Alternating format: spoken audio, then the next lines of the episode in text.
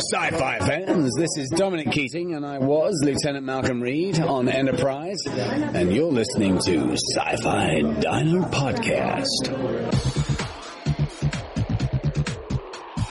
Live long and prosper. Bad feeling about this. Tired of turning away from the things that I want to believe in. This is going to get pretty interesting. Define interesting. Oh God, oh God, we're all going to die? Only try to realize the truth. There is no spoon.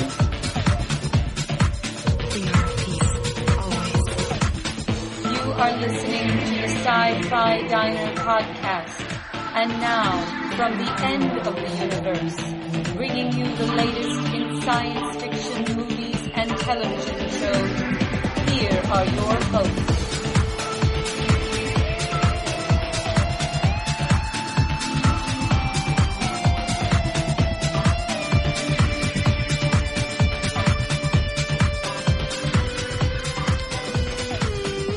Welcome to the Sci-Fi Diner Podcast. Uh, this is episode number 70, and we are excited to bring you the show tonight. My name is Scott Herzog. I'm one of your hosts. And I am Miles P. McLaughlin. And we are reporting live, live, live from the Sci-Fi Diner studios. So, uh, it's been a great week in sci-fi. What's been going on in the sci-fi world for you, Miles? We haven't talked about that in a little bit. Well, um, I'm um, enjoying Warehouse 13, and um, there's a new episode last week, which I thought was pretty good. Uh, other than that, um, I'm reading a Star Trek novel on my new Kindle, uh, which I'm enjoying as well. So that's about it at the moment. Awesome. Well, I am drinking some coffee with some awesome chocolate liqueur in it. Wow, does it have zing? It's totally rocking. It's going to be a good show tonight. No, it's going to be great. Um, in my sci-fi world, here's what's happening. Right now, I'm watching Warehouse 13 too, and I absolutely love it. Like you said, Miles, excellent show, excellent pick up from where we left off. I don't know if I watched this past week's episode, but I have big, I've, I have called up. Actually, this week's episode is airing right now as we speak, but um, I am very excited about the show, nonetheless. Very good show. Watched the Doctor Who finale. I know I'm a bit late to the game, but I absolutely loved it. It was a great finale for the uh, for the season, and looking forward to more Who coming up in the future. So very cool there. And that's about my sci-fi news. Um, I did watch Yesterday Was a Lie. Did we talk about that in the last show? I don't remember, but um, I did. I did watch that, and also have been watching The Road. Talk about a depressing movie, but it's post-apocalyptic, so I'm kind of interested in it because of that. I did read the book, and mm-hmm. um, it's it's all very cool. It's all very cool. Oh, so go ahead. Do you recommend the road? Uh, do I recommend the road? Uh, I tell you what, it works best if you can go through the book first. Okay. I, it's, do you know what it reads? It's, I love Viggo Mortensen, right? You know, mm-hmm. good old Aragorn. And so I watched it because of that and I'm partway through it. It's a bit slow. It really reads like a, uh, how would you say it? It reads like a independent film as far as the way the film plays out. Has that feel and has that pacing. So a bit slow at times uh, but I really like, uh, it's a really good commentary on what would we be like as human beings if an apocalypse happened. Okay. And we lived through a nuclear war or whatever it was. Mm-hmm. And everything was devastated. What would we do to survive? And where would the where would our integrity be? It's really asked some really good questions. So I'm going to say that um, probably not going to be uh, among my top ten favorite movies of all time, but a good movie. Understood. So, yeah, so that's that. And uh, in other sci-fi news, for me, um, you know, you know how we interviewed Ed and his droid uh, back oh, yeah. shore leave. Um, mm-hmm. Well, um, I've been in discussion with the guys that actually do this. Uh, uh, the guys over at astromech.net, uh, a forum that Ed recommended and uh, talked about when we interviewed him. And I think that my daughter and I are actually going to set, set, set out to make one. Wow, that's uh, that's quite that's an ambitious project. It is, it is. But we've already begun to sketch it out. We've looked at the blueprints for it, and we began to cut wood for it, and uh, we're excited about it. it's a project we can do together. And so we'll at least, uh, we'll get started. We'll see how far we get. Right. And, um, I mean, the thing is we're doing it together. I think that's the thing. So, sure. And, and it can be a work in progress. I mean, we saw Edge Droid right. last year and it wasn't totally complete, but it was still pretty cool looking. Yeah. My goal, was- my goal is to have it mobile for shore leave. Maybe even Farpoint. We'll see. I'm going to have to check it out. Yeah, yeah, yeah. We, I actually have a blog post, a blog that I run for it that I've been updating what I've been doing with it, you know, in the days I've been working on it. I'm not going to give that to any of you yet, but, um, I'll let you know when I'm ready to share that. So Very cool. it's a work in progress. So Miles, what's on, we're here chit chat. What's on the diner tonight? What's on our menu? We have a pretty good menu, don't we? Oh, we, we, we got a lot of good stuff to talk Yeah. about. We got, um, Well, we have our interview. Who's our interview with tonight? Well, Star Trek Enterprise fans, uh, we will deliver our interview with uh, um, Dominic Keating, who played uh, Lieutenant Malcolm Reed on Star on Star Trek Enterprise, and uh, that was a fun interview with him. Yeah, Um, I always want to say Malcolm Reynolds, but you know, I know, me because I'm Firefly fanatic here. But Right. yeah, in But, other uh, in other news, we have what Battlestar Galactica series about the Cylon War coming. That's going to be webisodes, I believe. Uh, Ron D. Moore is, of course, tells us a little bit more about what really happened to Starbuck. And uh, Torchwood is going to be dark in the news. We're going to talk about that. Chuck gets a mommy, and you'll never guess who it is. We'll tell you a little bit later on the show. um, movie news: Felicia Day and werewolves are, as we call it, welcome back Buffy with werewolves. And uh, so we'll be talking about that a little bit later on. Karl Urban says his Judge Dredd is better than Stallone's Judge Dredd, and you'll talk about why that in a little bit. Um, at Comic Con, they did a panel, and the truth is, out of all the panelists and everyone, they said the Death Star beats out the Enterprise and the TARDIS. Miles is going to have a throwdown there when we talk about that. Man robs a bank dressed as Darth Vader. Well, photos of that. Miles is going to share a little bit about some DVD news, Batman Under the Red Hood. And then Miles, of course, is going to bring us his twist with some Vegas Con stuff and some other stuff about the Star Trek movie news. And, uh, we're going to end with Miles, Sci-Fi 5 and 5. And that'll be the five great leading ladies in sci-fi movies. We, of course, are putting this as a response to the 10, uh, I guess, most deplorable female characters in sci-fi. Right, Miles? We're just that's right. We want we in us sharing that article. We are not in any way, you know, denigrating women in sci-fi at all. Uh, uh, we are huge fans of women in sci-fi, and uh, so this is our week to build them up a little bit. Right, right. So we want to give a little positive here. We want to give some, Yeah. we want to give some love to the women because we love women, right, Miles? Love women. Yep, absolutely. Love women. All right. Uh, well, let's move into a little bit of show news. You had a comment in show news here, Miles. Yes, uh, I wanted to give a shout out uh, to one of our reviewers last week. I thought I knew this person, and uh, um, I won't say his name because it's uh, going on on the internet. But uh, uh, Mr. Shaban, um, I'm glad you listened to our show. He's an old friend of mine from where I used to work at Sight and Sound, and I have to thank him because uh, he got me into watching Firefly. And so, um, in the sci-fi world, that's a huge debt. Um, anybody, a friend who gets you into into uh, Firefly, it's a good thing. So That's a thanks for that, thing. and uh, thanks for listening. Yeah, and we did get a we did get someone that submitted trivia after we released the show this past week, um, and uh, I obviously couldn't include it, but thank you so much for submitting that. Um, whoever it was that submitted that trivia. Eh, just uh, one other note. I'm sorry the show came out late this week. Um, we are going to have a two week break. We're going to have a one week break on the shows. There'll be no new show next week. In fact, this episode might come out early next week, anyways, and then we'll be back with our regularly scheduled show in the upcoming weeks, and uh, we'll be going from there. So that's it for show, show news. Show news. Show news. Show news. I can't talk here tonight. That's all right. Why don't we move into trivia, Miles? Tell us. Oh, uh, yeah, tell us uh, the trivia question for tonight. Okay, we're going to keep it sort of an enterprise theme since uh, we'll be hearing uh, from uh, Dominic Keating a little later. I see what you're Uh, doing here, Miles. The past two weeks have been like Star Star Trek trivia. Come on. You think everyone listens to this, you know, podcast as a Trek fan? Uh, if not, they should be. Uh, but uh, go ahead, give us a trivia. in the TV show Star Trek Enterprise, the character of T'Pol, uh, played by Jolene Blalock, was originally she was supposed to have a different name and harken back to the original series. What was the original name for the T'Pol character? See, now you have to be a geek to know this, or a Star Trek fan to know this. Mm-hmm.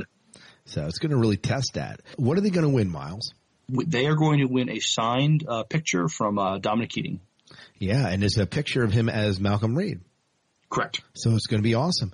You Mm-hmm. will have two weeks to answer this trivia question, or I guess you should put a date on it. Let's say by the 11th. Okay. Uh, so you will have two weeks to answer this question, and August 11th is when it's due. So hopefully I'll have this episode out soon enough for you to answer it and give you some time, a week or so to answer this question. And um, we do only give a week to answer our trivia because we have so many prizes we want to be giving away, and we don't want to be backlogged with them.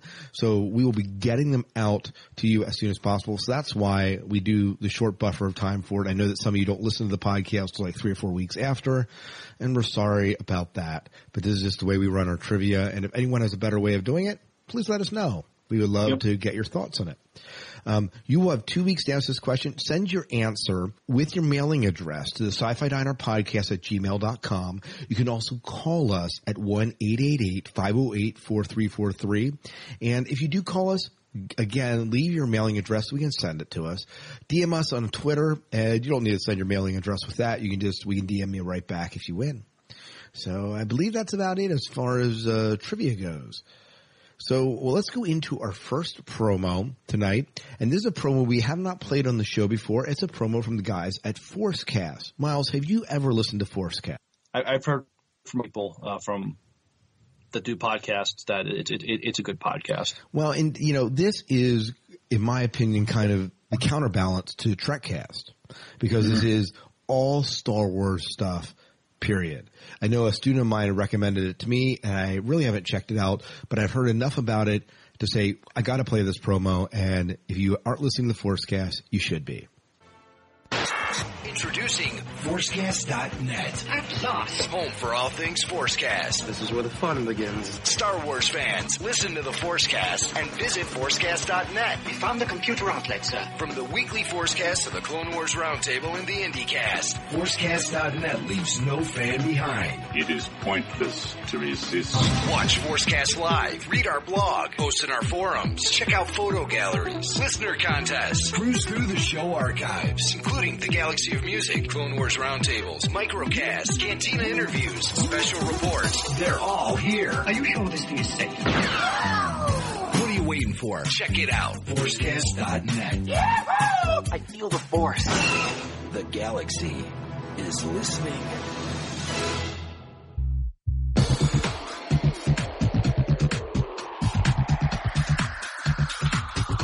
Welcome back to the Sci-Fi Diner podcast.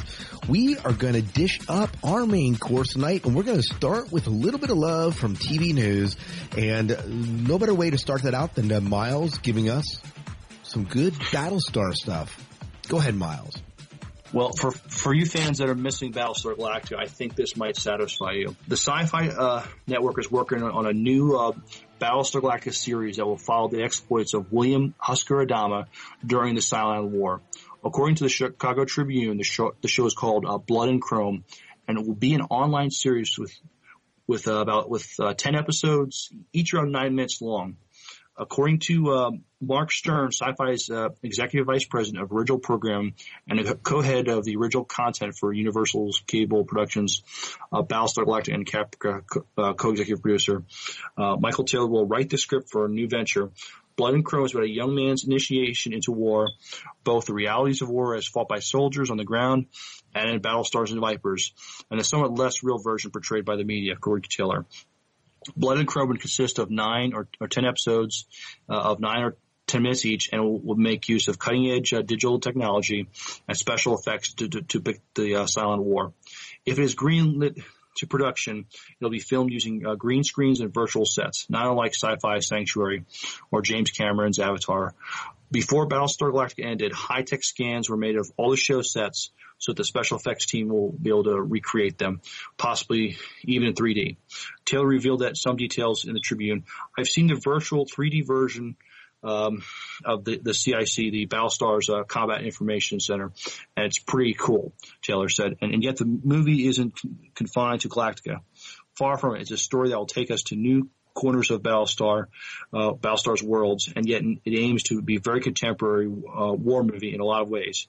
I would say I'm thinking as much as the Afghan or Iraqi uh, war, the reality of Hurt Locker, Sebastian uh, uh, Junger Rest Rester Ripu, I can't pronounce Yeah. his last. He's a And similar movies implied Battlestar. Um, if this, if the series is successful, more could follow. Now, Miles, here's my thought on it. When you're reading a little bit of the description of it, it does sound like what they're going for is a commentary on the current war. At least in some way. I'd agree. So it doesn't surprise me that that Taylor said that this is kind of going to be kind of alludes to that there in his second comment. And so I am excited about this. I'm excited about this. I am too. I don't know if you had a chance to see the webisodes. That, I saw a few of them. did you see the ones that were like they were airing just before uh, the the, um, the Battlestar movie uh, Razor came out? Yes. Yeah, I mean they showed a, a young William Adama fighting off Cylons, and um, and it looked really cool. So Here's the, gr- the great thing about it is they don't need to go back to Edward James Olmos to do this because you have a young guy playing, you have a younger guy, you know, 40 years prior playing this role.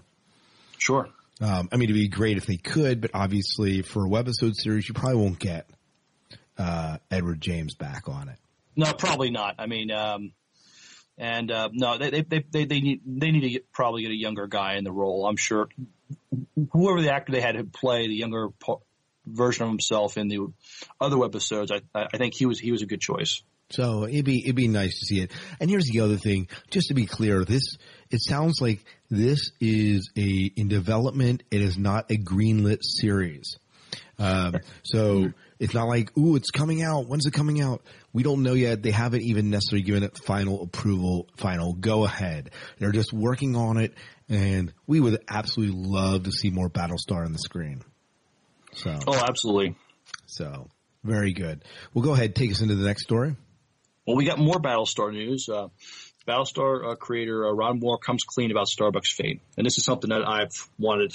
Um, the ambiguous ending of Battlestar Galactica sure sh- stirred up a lot of debate, a debate that's still going on. Whether you loved it or hated it, it sure got people talking. And one of the hottest topics was what really happened to Starbuck. Uh, Charlie Jane Anders gets a chance to sit down with Moore at, at San Diego Comic Con and asked him about our favorite blonde fighter pilot. Here's a part of what he had to say. I think she was a representative of an entity that didn't like to be called God, but everybody else talked about it in godlike terms. If you want to call her an angel, you could say that she went through a resurrection story that was very uh, Christ-like. And you know, what are the implications of that? I felt as I went into the finale that the more I, I define exactly what she was, the less interesting uh, she became. Okay, well that's uh, just as ambivalent as anything else. And I'll, I'll, I'll confess, I'm one of the people that was not satisfied with uh, the how how her character ended. Yeah. Well, now didn't our interview with Starbucks? She talks a little bit about that, Well, they do talk. She she talked about it at the. Uh, or was that in one of the sessions? yeah, I remember. I mean, her and uh, Edward James Olmos talked about a little. is just that she went to be back with went back with Sam. Yeah, and that I like that. I think I like that one probably the best. Yeah, I think I do too. Um, Yeah. I mean, Sam even says in a line, he says, "I'll, I'll see you on the other side." I mean, it's still very vague and ambiguous, but um, it's a little better, I Second think. question is, uh, Katie, how did you feel personally about the uh, way the writers wrote the demise of Kara the second time? Um, you know what's very interesting is I, I've said this that a lot of people didn't really like that she ended up with Anders, and I think I don't know if I'm sure this is publicly known, but between the break that we had, um, Michael Trucco was in a very severe accident, and he's one of my closest friends. Um, and to at that point, it hadn't been decided where Starbucks was going to go with Anders or or with Lee. And I think as a as a human being, I was so drawn to Michael's bedside when he was hurt in real life that when he was hurt on the show, which they wrote that in because there was a chance he wasn't going to be able to walk again. That's the only reason that Michael was in a bed and turned out to be a Cylon was because they didn't know if he was going to walk, um, let alone live. I mean, he was like this 0.001 percentile of people who make it through with the injury he got. So, I mean, it's amazing, absolutely amazing that he's even alive, let alone walking. Um, and so, when I had scenes with him in that bed, it was so real for me because I'd seen it that my heart was there as an actor. So I think that the writers just saw it and that's why Kara went that direction. And so I think her end with him made me okay with the end of her in the show because I feel like she was with him. So, and that makes me happy. All right. Well, let's move into our next piece of news, and this is still in TV news. Torchwood, those of you Torchwood fans out there and Doctor Who fans, because they tend to run the same vein to some degree. Torchwood creator warns that the series' fourth season will be dark. And this show has been fairly dark up to this point, especially Children of Earth. Um, was absolutely dark. And it says this, thought Children of Earth was dark as you wanted Torchwood to get? with what uh, what with the death of well you know who according to the series creator and producer russell t davies that's just the beginning of the darkness we're going to see as torchwood gets ready for its fourth season in response to an interview's question uh, in sfx about the darkness of children of earth davies davies davies responded that Actually, the story is also very dark. I think that Torchwood found its feet. People found something very compelling, very chilling about it. I love the way people got on their high horse saying, oh, he killed his grandson. Hello, he saved every single child in the world. If you would fail to do that, then you're the monster, frankly. It's, in or, it's an extraordinary treatment that only science fiction heroes get uh, you find that if ever a word is said about the place of Doctor or the Captain Jack, or even by Sarah Jane, sometimes people throw their hands up in horror. Whereas in any other drama, any character is capable of anything at any time. That's the only way to write, and it's the same for the people, these people as well. I thought it was fascinating and challenging what he did there, but hard. It was also hard. I do think that the whole Children of Earth, we found a new heartland for Torchwood. I don't know about you, but if Torchwood gets any darker, we're going to end up in a puddle on the floor. We certainly won't. We certainly will be there when the new season premieres. But what do you think about Davies saying Torchwood's going dark? Uh, Miles, not a Torchwood watcher, right? I, I am not, so I can't really comment. Yeah, I tell you what, I love uh, Captain Jack. I'm totally into Captain Jack, and uh, not in that way. For those of you listeners, know what I mean. Um, but they, he, I, I, love the series and I love the cast they have. Um, I like Children of Earth, but it got hard to watch toward the end because of all the how heavy it got. I'm so used to Torchwood and Doctor Who coming off as kind of a lighter series. I'm not sure that I am prepared for Children or um, for the Torchwood to take on a darker tone. I may change my mind when I watch it. Obviously, we have so little information to go on here, but uh, I like my Doctor Who and Torchwood to be a bit lighter. I'm just mm-hmm. going to say that. Just put it out there, Miles. Just putting it out there. And Miles, if you ever get a chance, you do got to see Torchwood. It's fun. It's engaging, but I know that you haven't watched a lot of British sci-fi, at least the Doctor Who or Torchwood series, but. Yeah, it's a lot to catch up on. It is. Chuck, some Chuck news here. Chuck's gets a mommy and it's Linda Hamilton. Miles, how do we know Linda Hamilton? Tell everyone. Well, she uh, played the iconic uh, character Sarah Connor in the uh, in the Terminator movies. So it's awesome. It takes a special woman to be Charles Bartowski's mom. After all, he's a king of geeks and needs parents, that is, actors, big enough to support his nerd herd status. Uh, uh, Daddy Scott uh, Bakula was the captain of Starship Enterprise and noted time traveler in Quantum Leap, so his mother should have some sci-fi street cred too. And whoa mama, does she ever! Chuck creators, executive producers Josh Schwartz and Chris uh, announced at San Diego Comic Con that Sarah Connor, or Linda Hamilton, uh, sorry, got carried away there, would have a reoccurring role as Chuck's missing mother. Mary Bartowski in the upcoming season four. An interview posted on the Ausiello file, Schwartz said if Chuck and Morgan were watching Chuck, they would be excited about Linda coming on board. To which Fedak added, Chuck was certainly a Terminator fan and Morgan was a Beauty and the Beast fan. Season three ended with pre-recorded video of Chuck's dad giving an ominous message from beyond the grave, which ended with, it's time you learned about uh, it's time to learn about your family. And that's the big question. Where has mom been all these years?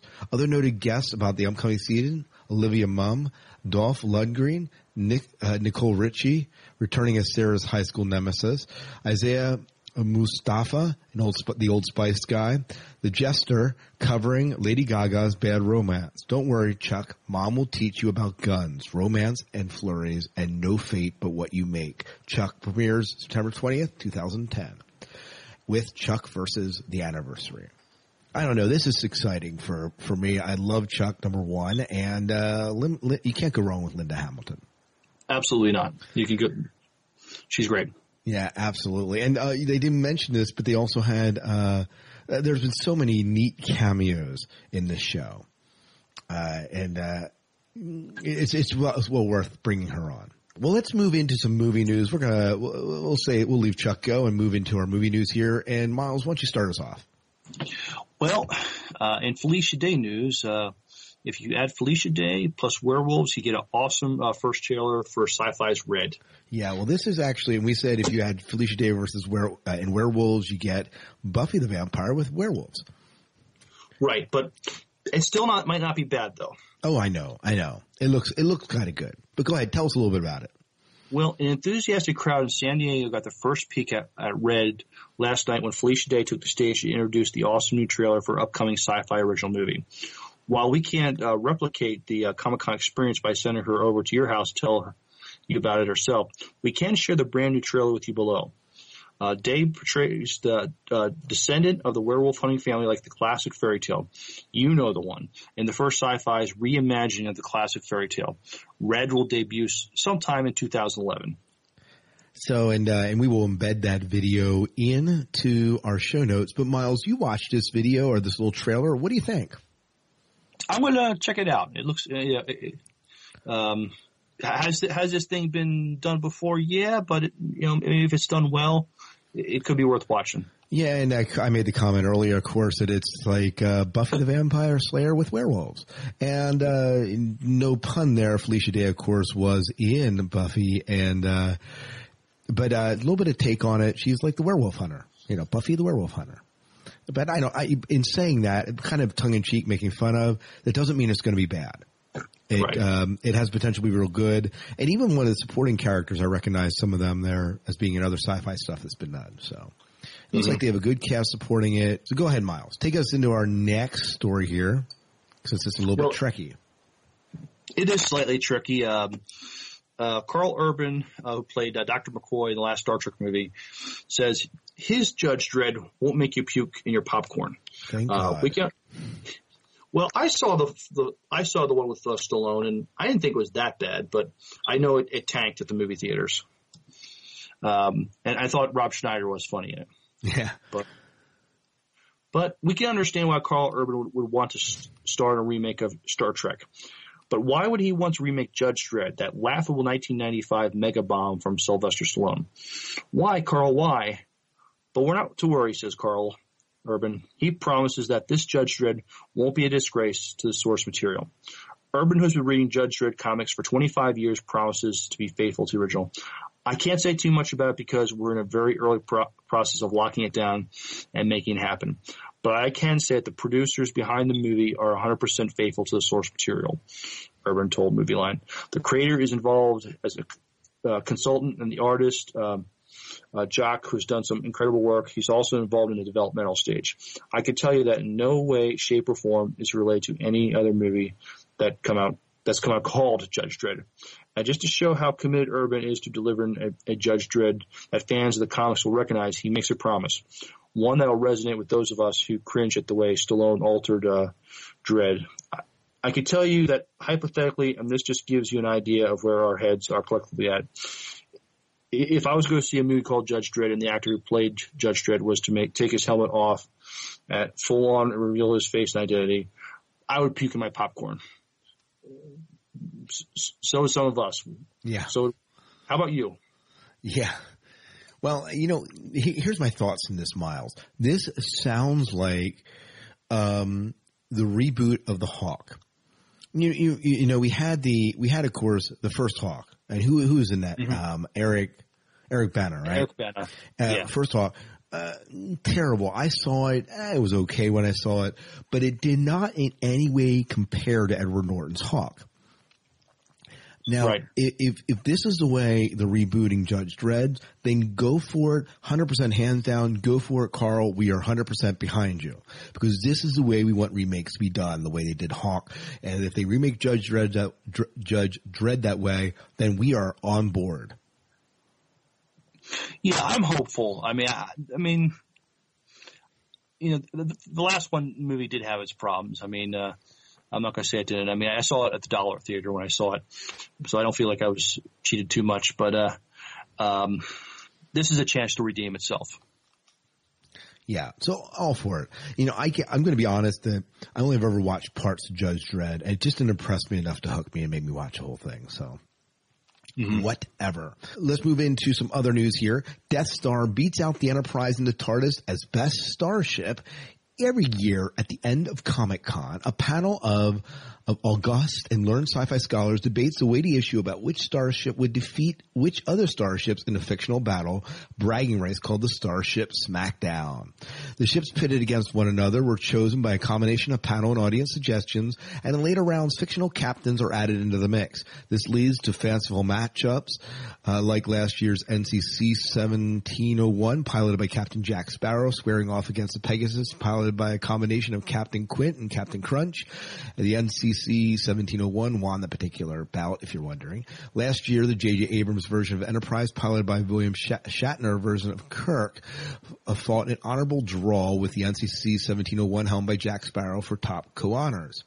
This year, 16 ships and things that dubiously met the criteria for ships in the confrontation, in the contention include the first round matchups of Saluko versus Thunder Road, Death Star versus Battlestar Galactica, uh, Millennium Falcon, the animated version versus the Enterprise 1701 from the animated series, Borg Cube versus ISS Enterprise from Mirror Mirror, uh, Kyle Spaceship versus Green Lantern's Ring, Yamato, the new live action version versus Klingon D7, and Nessus Protector versus Gunstar.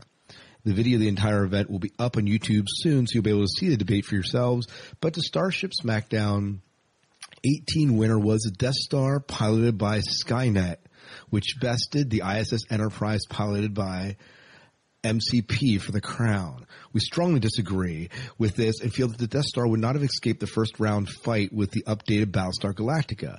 But the panel, including Robert Meyer, Burnett, Chris Gossett, Ashley E. Miller, Steve Melkig, Robert Hewitt Wolfe, and K. Rindle, uh, moderated by Mark A. Altman, thought otherwise. What do you think, Miles? Well, it depends on which which enterprise is is, is facing the uh, Death Star. Um, I think the Enterprise, you know, let, let, let's say Jean Luc Picard's Enterprise from either the TV series or the movies would still give the Death Star a run for its money. Hey, I- I would have to agree with it. However, the Death Star piloted by Skynet, come on. That's going to be one wicked Death Star. Well, I, I- I'm going to get really nerdy right now, but um, the the M5 computer from the Ultimate Computer in the original series, if if that computer piloted the Enterprise, it would um, it would be a good fight.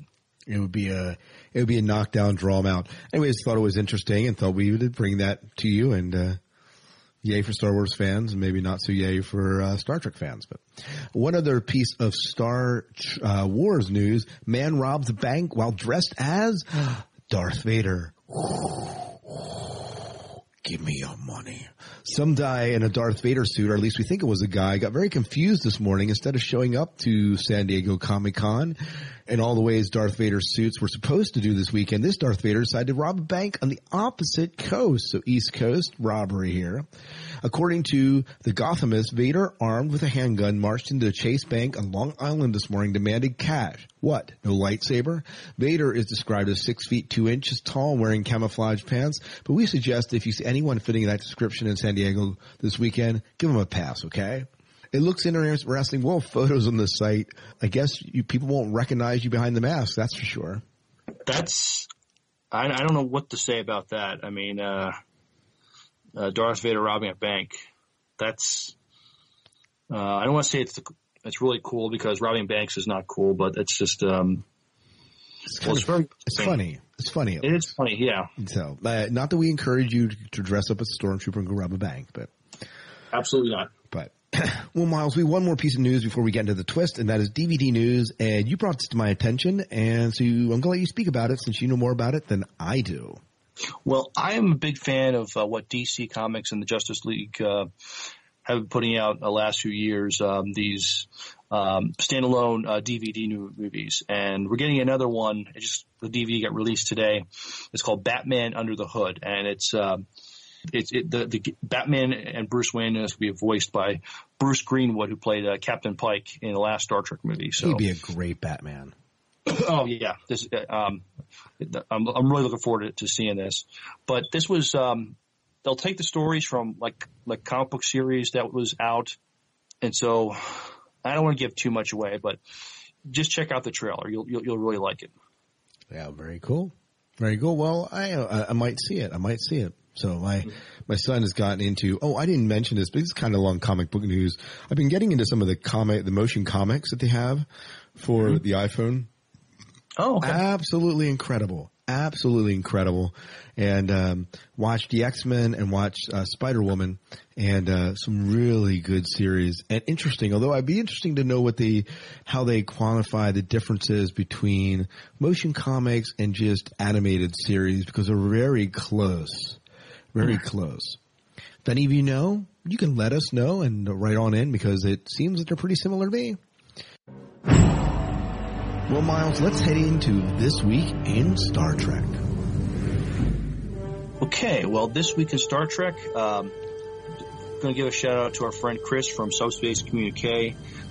I don't know if any of our listeners uh, live near Las Vegas, but um, uh, the Star Trek convention in Vegas is going to be happening real soon.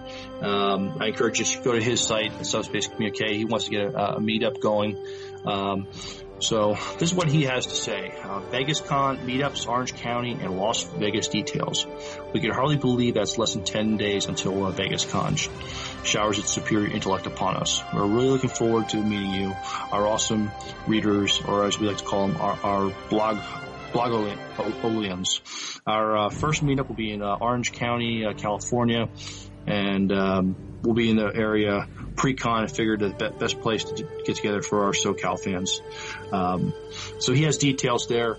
Uh, in other news, um, uh, Orci and Kurtzman were, were interviewed on MTV News uh, recently about working on the new Star Trek film. Um, the, the reigning duo of Robert Orci and Alex Kurtzman were a hot commodity in Hollywood these days. Um, they are a hot, a hot commodity.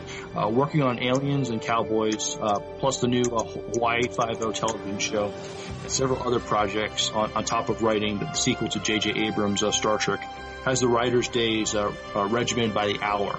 According to an interview by MTV News, um, at uh, the San Diego Comic Con, Orci and Kurtzman are spending uh, time on their various uh, work sets where the next uh, installment of Star Trek. And this is what they had to say. Um, our work days are regimented by the hour. It's the only way to get uh, through it, Kurtzman explained. The good news is that on the set of whatever we're doing, uh, we can step in the trailer and, and do work on Star Trek or added, It's been kind of a noon to, to two kind of thing for some reason. Lunch is nice. The two were unsurprisingly tight-lipped about the upcoming sequel. No news about Khan or if Harry Mudd would be making an appearance. They did say that, that, though that they're making uh, significant progress and that all uh, Enterprise crew members will be in the picture from start to finish. I wonder if this includes uh, Lieutenant Leslie now that we, we've set up everybody, there are new characters in the last one, so we really want to focus in on them more. She said, for example, Scotty, who you met at the end of the last movie, uh, who was so important to the crew but uh, had that shortest uh, screen time, now is going to be in the, in the, movie from the very beginning. In fact, the whole crew is in it from the very beginning. Uh, one interesting tidbit that Orci and Kurtzman did reveal was that the new movie's focus will be on the main characters uh, first and foremost. Now the whole family is, is there, and, and, and you want to focus on them first before you worry about about new characters. Make sure you have uh, them, meaning um, the uh, lead characters. Uh, make sure you, you have them taken care of. Well, I'm excited about this, seeing the crew more and more. Sounds good. Yeah, I am too. Yeah. So that's some good news, especially, uh, I'm not going to Vegas Con, although I'd love to go to that sometime, but. Someday we'll have to. Yeah, So someday we'll have to take a Sci-Fi Diner road trip. That that would be great. So that'd be, that'd be fun. Mm-hmm. Fun sometime to do. Meet up with some of our uh, great friends in the Star Trek universe, that's for sure. Well, Miles, thank you so much for giving us this week in Star Trek.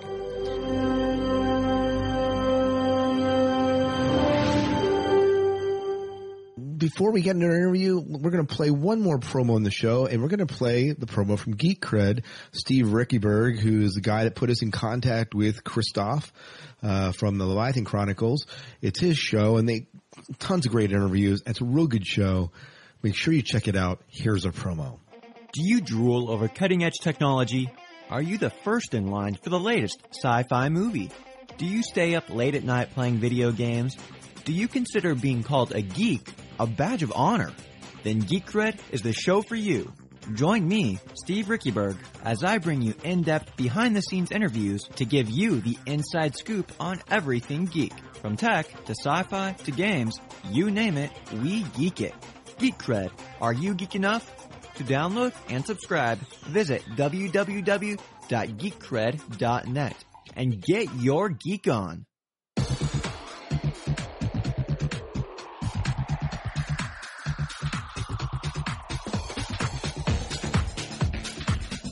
Welcome back to the Sci-Fi Diner. In a few moments, we are going to be bringing you our interview with Dominic Keating. Now, this was done at Shore Leave. It's one of the first interviews we're bringing you from Shore Leave, other than the live stuff that we did there. And this is one of the interviews. We only did a few of these, um, two or three interviews that we did actually from the floor of the convention. The rest were done in other rooms or at a bar or something like that. So you're going to hear a little bit of con noise in the background, but hey, we like that because it makes it somewhat authentic. And this is where we interviewed Dominic Keating. Miles, what did you think of the interview that we had with this man? I, I enjoyed it. Um, he he was definitely a lot of fun to talk to. Um, definitely. Um, not like his character from the, the show. His, his, his character was kind of a little on a stiff side. Um, but he uh, he was there to have fun. Uh, he was very gracious to the fans. Uh, it was not uncommon to see him, you know, get get people ask get a picture with him, and he was you know totally cool with that. Uh, he he he was there to judge the uh, the masquerade uh, costume contest. So he was very involved. I mean, in, in the convention. I mean, he wasn't just you know in his room whenever you know he was done. I mean, he was. I, I saw him all over the place. You know, and that's something to be said for, uh, you know, there were certain actors, um, that were not, were unavailable except at very pre-designated times. And he was one of the ones that was available a lot of the time. Him, uh, Kevin Sorbo and Edwards James Olmos were, had a lot of availability. If you were a fan and wanted to meet these guys, um, there was no reason you couldn't have because they were always at their tables, always signing and always very gracious and willing to chat with you as a person. And so very cool, very cool. And he was one Mhm. of these guys that we would put in there. So, well, Miles, you kind of introduced him. So, uh, anything else you want to say about this man before we uh, jump into the interview? No, I think I, I think it's uh, said. I, I will say this uh, to our listeners: if you haven't been to one of these fan-run sci-fi conventions, I, I strongly encourage you to, to check them out. I mean, this is a place you get to see some of your favorite uh, actors involved in sci-fi and get to meet them up and close and personal. Um, for uh, Scott and I had had a chance to do that um, that weekend. It was it was it was a lot of fun. Yeah, yeah. And it is a little bit different because we actually sit down and interview them. But even if you aren't there as a podcaster and interviewing these people, they're still, they still seem very approachable to the other guests. So, very much so. But, all right. Well, let's launch into the interview.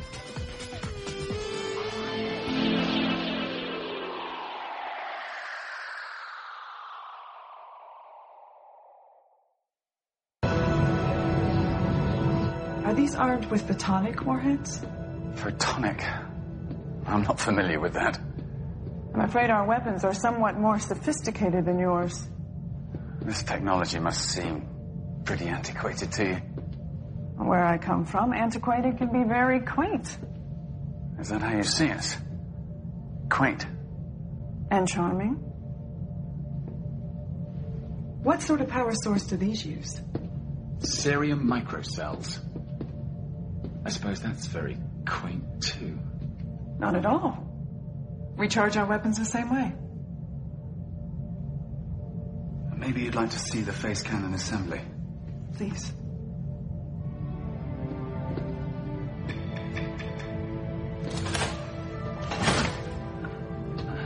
How do you?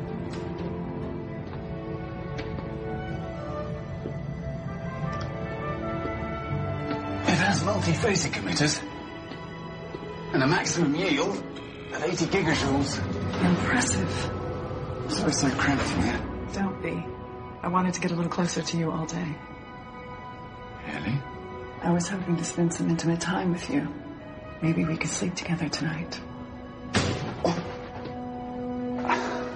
On Earth, it's customary to ask a woman to dinner first. Before spending the night with her. It's very different on Vysia.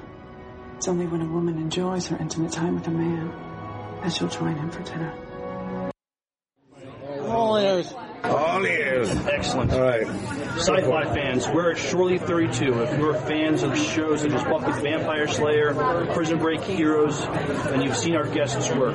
If you're a fan of uh, Star Trek Enterprise, then you'll be delighted to know we are talking to the man who brought the character Lieutenant Ma- Malcolm Reed to life, Mr. Dominic Keating. Mr. Keating, thank you for taking time to speak with us in the Sci-Fi Diner podcast. Pleasure. It's all mine. And, uh, I wanted to do some sound effects there for Buffy. And uh, Enterprise was going to be, was it such a long time? there you go. There you go. It's a popular drinking song at uh, Star Trek Experience, I hear. Say that again? It's a popular drinking song at the old Star Trek Yeah, it is, I'm sure it is. Yeah, Um, I do want to talk about Enterprise, but we're also fans of Heroes. Um, did you enjoy? I've been on that. Yeah, yeah. um, he played the character Will, and he ended up getting killed violently by uh, Kristen Bell's character. Now, let me get that straight If I- my if I'm head. Did she kill me? No, I don't think she killed me. Okay. No, I never actually died, but Peter did, you know, zap me to the wall when I shot him. You know, fair dues. Really. Right. You know, if you shoot a guy and he's got telekinetic powers, you know, you might want to zap him to the wall. No, I, uh, it was, it was Kristen Bell came in and she was the, the sort of, you know, the mob factor going after Peter, wasn't she? Yeah, yeah, yeah. That's as much as I know, really. After that, I really couldn't tell you anything else. No, uh, but I, she didn't kill me. Uh, I remember the last scene I shot with her. Okay. Originally, they cast someone else, and then they recast her. How about that? Well, they had, well, they, her, her part, they had another person. They had another girl, and uh, and then I guess, I don't know, for whatever reason, they decided Miss Bell was going to be it, and um, so. uh, You to take care of these. Inside information there. Thank you. Works great. So heroes. Heroes. Heroes. Why not? At a Star Trek convention. Right, right, right. Very good. Be a hero. Yeah, what do you want to know about Heroes? I don't really know much about it. I uh, What was it? Four episodes? well, we were slated for twelve. Um, and Holt, God bless Holt, he's got a show now, so he doesn't really care. It's coming out on it might be FX. It's about a boxer, ex-boxer that's collecting for the mob. Holt McCallany. Check out, it'll be it'll be a good show. Cracking actor. But he went head to head with one of the writer producers, Gary. How you doing? Good to see you. Good to see you. You were on our flight, I think. What's that? Yesterday coming over, you were on the flight. Your name was Paul. Did you get on the flight yesterday at lunchtime? Uh, at 10 o'clock? No, I missed the flight. Uh, the, You did. They called your name. They had two accidents uh, on the 405 coming down, and I missed. Uh, they, they have a mandatory 45 minute check period, check in, and I missed it by five minutes. They called your name. I was looking around. Yeah, I probably would have been uh, on that plane with you and a bunch of other people. And Kevin. Yeah. Oh, Kevin was on the same. Kevin was on the same plane. Well, they will be. Did you have a good time on Heroes? You know, not bad. All things considered. Yeah, some shows can be a little tricky. Uh, Peter, um, I thought it was a fun part. it was a fun part. They, I was just saying, they nixed us because Holt, uh, he went head to head with one of the writer producers who'd written out this particular episode about one line in one scene, and uh, We got clipped the next week, baby. Yeah, well, they were the height of their, you know, we can do anything, we're saving the world, you know. And it was actually the second season that brought them to their knees. Right. And they all went down the tube. and they did too. Uh, and Steve, was it Mr. Kring? What's his name? Yeah, Tim yeah, Kring. Kim, yeah, Tim Kring. Nice man, actually. Uh, of all the guys, he was the guy that was. But he had a bunch of cohorts that were uh, tricky. You know, really, they say uh, you know Heroes could have probably ended after season one or two and been okay. They kept dragging it on, and the story just seemed to wander too much. Yeah. It's a miniseries. Miniseries proposed to, to wrap up since. Um, well, yeah, I won't be in it. Yeah, no. Good luck to him. Yeah. All right, well, let's talk Star Trek. Let's talk Star Trek. When you play the part of Malcolm Reed, what inspiration did you draw on for the character? I thought, I'm very good. I thought I was the interior designer on the ship, but um, Captain Captain, we need some new curtains in the ready room. They really are too tired. uh, inspirationally, I. Uh, I suppose, given that I was the armory officer, I actually harkened back to a day when, as a you know, 17 year old, I nearly joined the army um, in England. Uh, I come from an army background, and uh, my mother's father, my grandfather, had fought in two world wars and was, um, was an officer. He was given the OBE, blah blah blah, and that's really where I went. I went to young Dominic uh, as a, an under officer cadet in the uh, in my school army brigade, and. Um, and then a little, you know, for the first time in my acting career, I actually matched that up with uh, a good dose of just me, quite frankly. So yes, there was a, you know, there was a certain hearkening to a time when I thought I might be that guy, and then I, I let my own humour and, and personality come through Malcolm Reed eventually,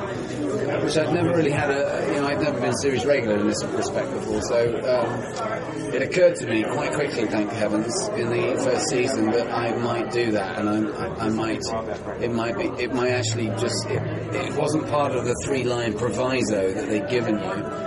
But you know what? Let's make him a real three-dimensional character. And so, yes, he is a button-down, stiff upper lip Brit, but you know, it doesn't mean he's not got a sense of humour and some flaws, and you know, there are contradictions. Sure, let's right, give him right. some contradictions. So they let you develop character. They let me do that. I think, given that I was English, uh, that gave me a little bit more wriggle room than ordinarily they might have given another American actor playing something that they'd written four line by line. You know.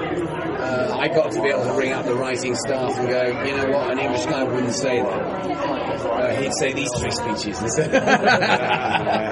they fell for it. Yeah. So they, so, so they gave you some freedom with the character. Yes, yeah, they did. Yeah, kindly so. Um, now, were you a fan of Star Trek before you did Enterprise? Yeah, I watched it as a kid. Um, I'm a little older than my, my youthful looks below. Um, what's I your grew up secret? watching the devil. Sold my soul.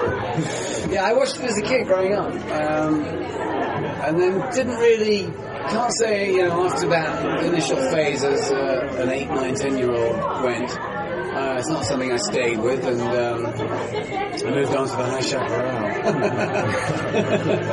Such a TV tart that I am. Um,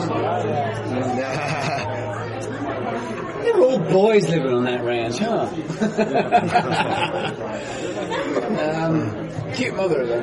Anyway, uh, so um, then when I came to America, I, I did look at some uh, Next Generation, just simply because it had an English actor in the lead part, and that grabbed my attention. Um, but yeah, not not an aficionado by any stretch of the imagination by the time I got uh, and then went back and looked at you know a little bit of all of the shows just to sort of ground myself in what we were going to do. Uh, you, you kind of touched a little on this, but what, what else did you like about what did you like about playing uh, Malcolm Reed? Ah. Well, so many things really. I mean, just being on a big Ho- Hollywood set, you know, shooting at Paramount, um, it was, you know, a treat. Uh, we shot on the same stages that Alfred Hitchcock shot Rear Window, and across the road was Stage 9 where they did Sunset Boulevard, and, know, I walk through an alley every day called the Godfather Alley because that's where uh, um, Ed Harris, who played the lawyer, when he flies to Hollywood to make it right with the producer that won't put Johnny Fontane in the picture, they shot it in this alleyway at Paramount. And it was, you know, it's affectionately known as the Godfather Alley. I walk through there every day on the way from the car park to my trailer. And every day I pinch myself and I'm buying. We're not in Kansas now, Dorothy. No, we aren't. No, we aren't. No, we're not.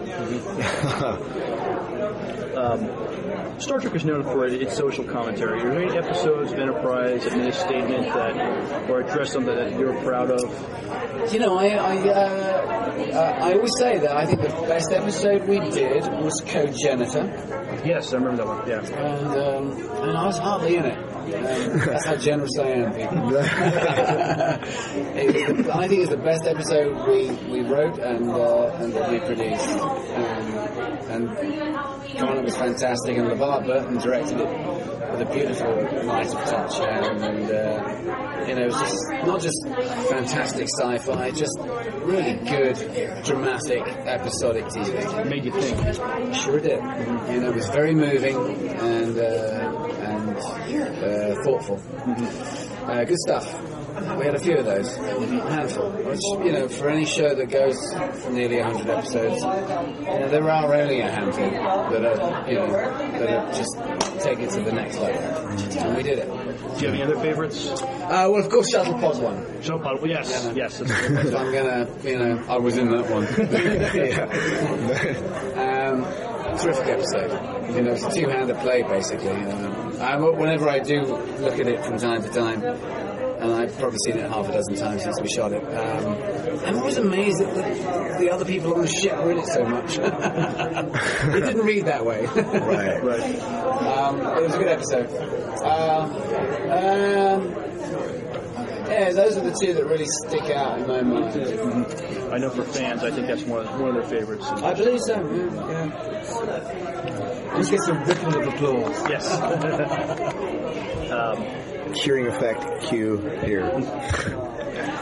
did, did you bond with your castmates and did you, did you keep in touch with them? Absolutely. Um, still very, very. Uh, don't see Scott often, but he, we always go to his Christmas party.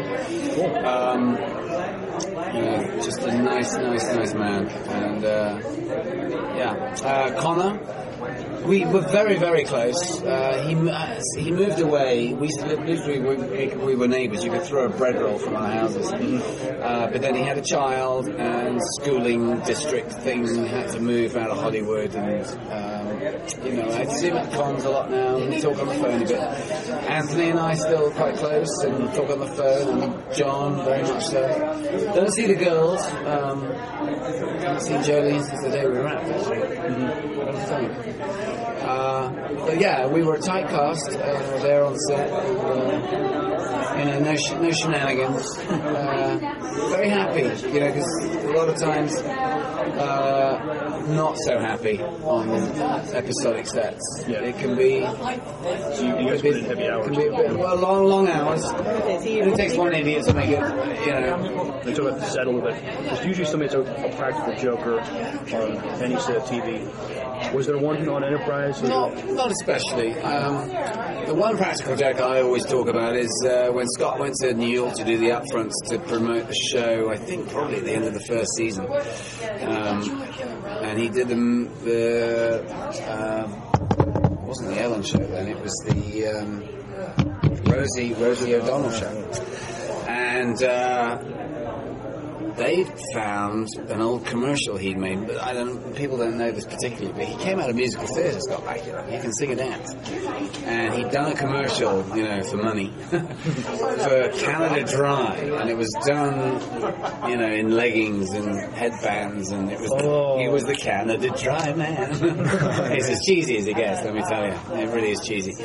So anyway, um, our line producer had seen that. He got a hold of a, a version of the commercial. Our art department made up Canada Dry bottles because you can't buy them anymore. It's the green bottle, right? You know, we all got one of those. And anyway, they sent the PA out to Scott's trailer to go and get him to shoot the first scene on the bridge. And they wired up the commercial to all the screens. so Scott comes on all like being the captain. You know. and he starts to do the scene and someone went, hit it! And the Canada Dry commercial comes up on every plasma on the bridge.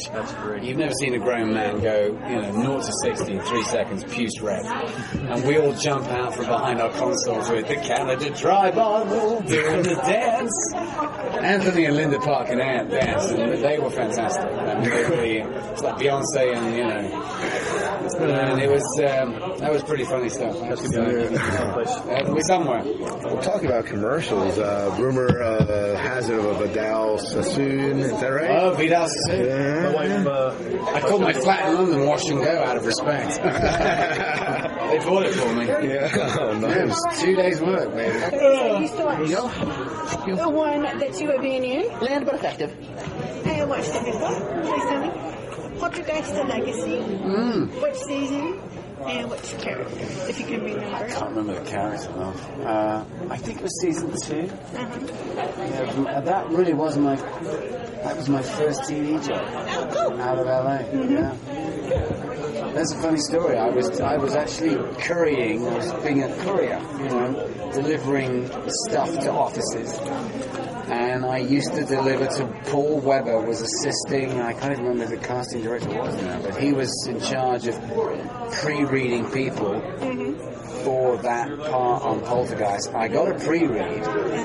I went along there and I was wearing a suit because the part demanded the stuff, and he and he only recognised me from being the courier. And he, he looked at me and went, "Why are you wearing a suit today?" And I "Actually, I'm not here as a courier. I'm actually here as an actor." Oh God! You see his eyes roll over. And we went in to read this thing, and it was, I remember it was a lengthy, you know, a lot of exposition. It was kind of a boring piece, but I breathed some life in it, and I even remember that they wanted to, he said to me, I want to cut page three and four, and I went, I don't mean to be rude, mate, but I've really prepared this, and I can make it interesting. He, went, he really double rolled, you know, gay casting. Right. Yeah. Anyway, we got to about halfway page to page three, and he started to go. Oh, I got to the end and he went, don't move, don't move. And he rushed out of the door and he went and got, I can't remember who the head casting lady was, dragged her through, made me shake her hand. I got the job. yeah, it was a courier job. That's how it went. Oh, there you go. He cast and then he went on to cast me in, uh, in Poltergeist. Uh, not Poltergeist, uh, Species. Okay. Years later. And in Buffy with the clown, being the clown, I think. No, I didn't do clown in Buffy. Yeah, was um, the head of the clown shop. In that episode. In Buffy? In Buffy. No, my Buffy episode was when they tested her powers. And they dragged, they, they brought in the worst vampire that they could possibly dream up. And I was his watcher. Uh, not very good because I, you know, I, I turned my turned away for a second and I was bitten by the said vampire. And actually made Buffy history. They'd never morphed anyone into a vampire, and I was the first. And me and uh, Jeff Kober, who actually came on to guest star on our show a couple of times, we chased uh, her around Glendale for a week and, uh, and got, got our asses kicked. So, uh, how many conventions uh, are you doing here? It varies nowadays. Uh, I would say I probably get, you know, between four and a half a dozen. Yeah.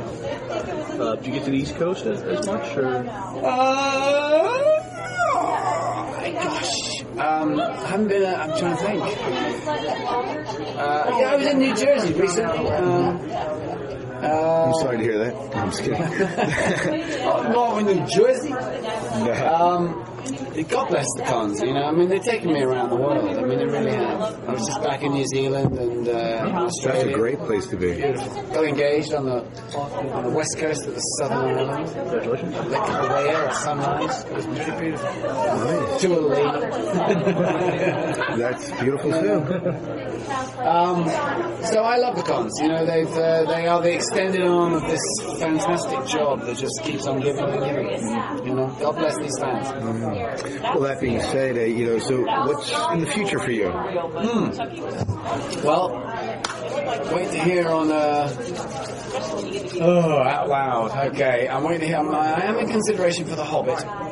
Uh, Peter Jackson's doing a, a back-to-back. Yeah, yeah, absolutely. And I won't say any more than that. Uh, and there's also a TV show, series regular. I won't say any more about that. And just now, I'm waiting to hear about a couple of episodes of another uh, show that's already in production. So, you know, there's life after Trek. There is great. Well, that sounds like you're busy then. Are you Yeah. just trying to keep busy? Uh, certainly, you know, uh, actor through and through, you know, for life. That's what I said when I started out in this crazy journey 25, 27 years ago. You know, for better or for worse. Right, right, Um, I want to be an actor. And that's, uh, it's worked out better than I imagined it might have done, so I'm still giving interviews. There we are. Which we're grateful for. Well, we do have a real quick question from one of our fans who asked what? On Twitter. Um, uh, Carter Cisco. Oh, I half know this. How does it go? No, no, it's not a joke. Who do you want to have a father? No, no, what's the, how does it go? I think that's, that's all he said. That's all he said. He just said, he just said those. Who would you choose? The Carter Cisco. Yeah, of course. Pleasure, boys.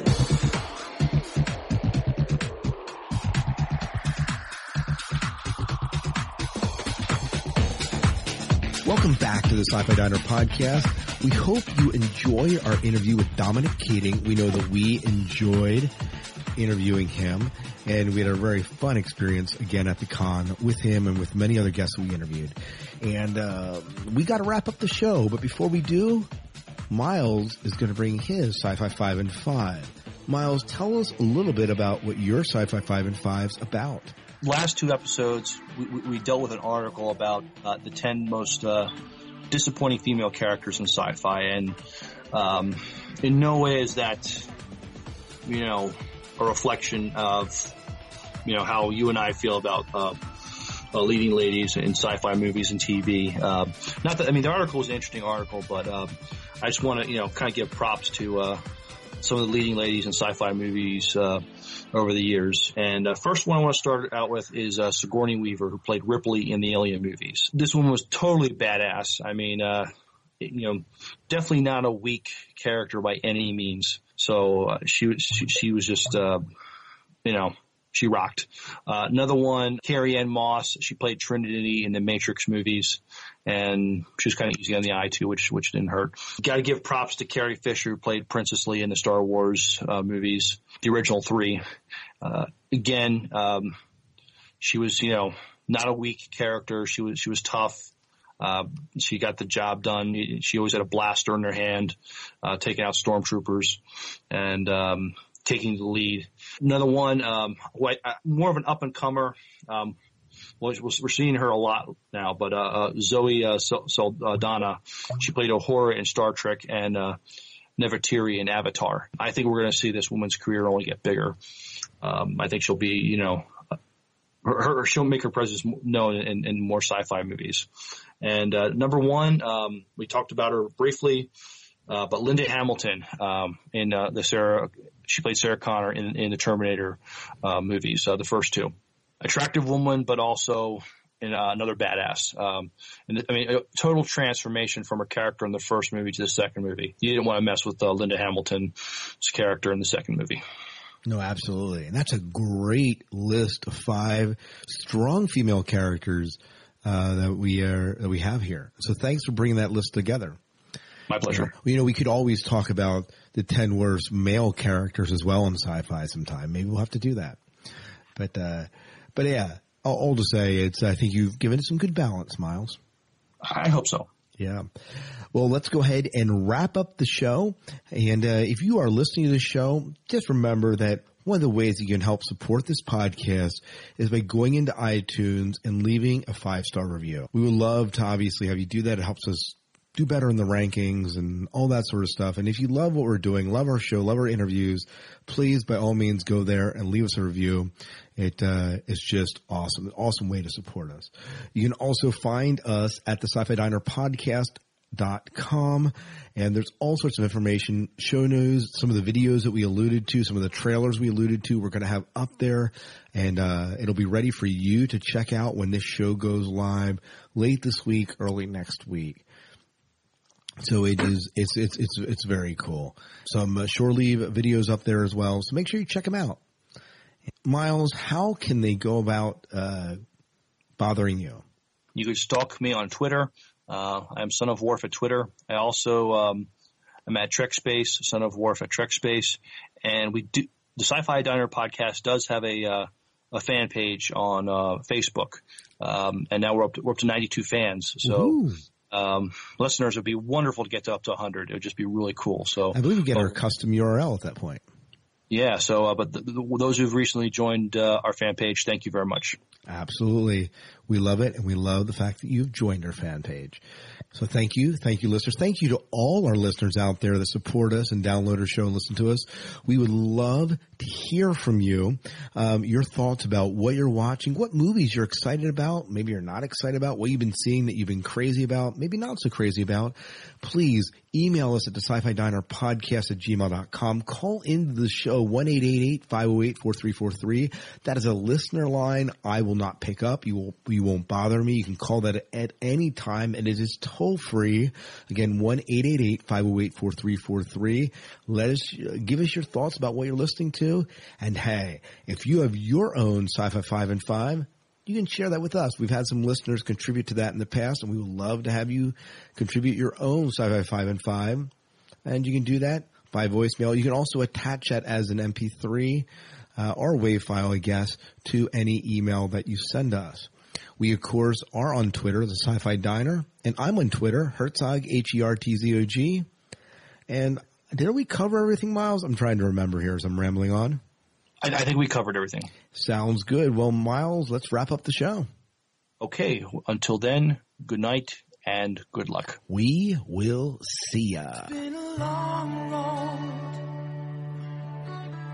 Getting from there to here. It's been a long time, but my time is finally near. And I can feel a change in the wind right now. Nothing's in my way, and they're not gonna hold me down no more.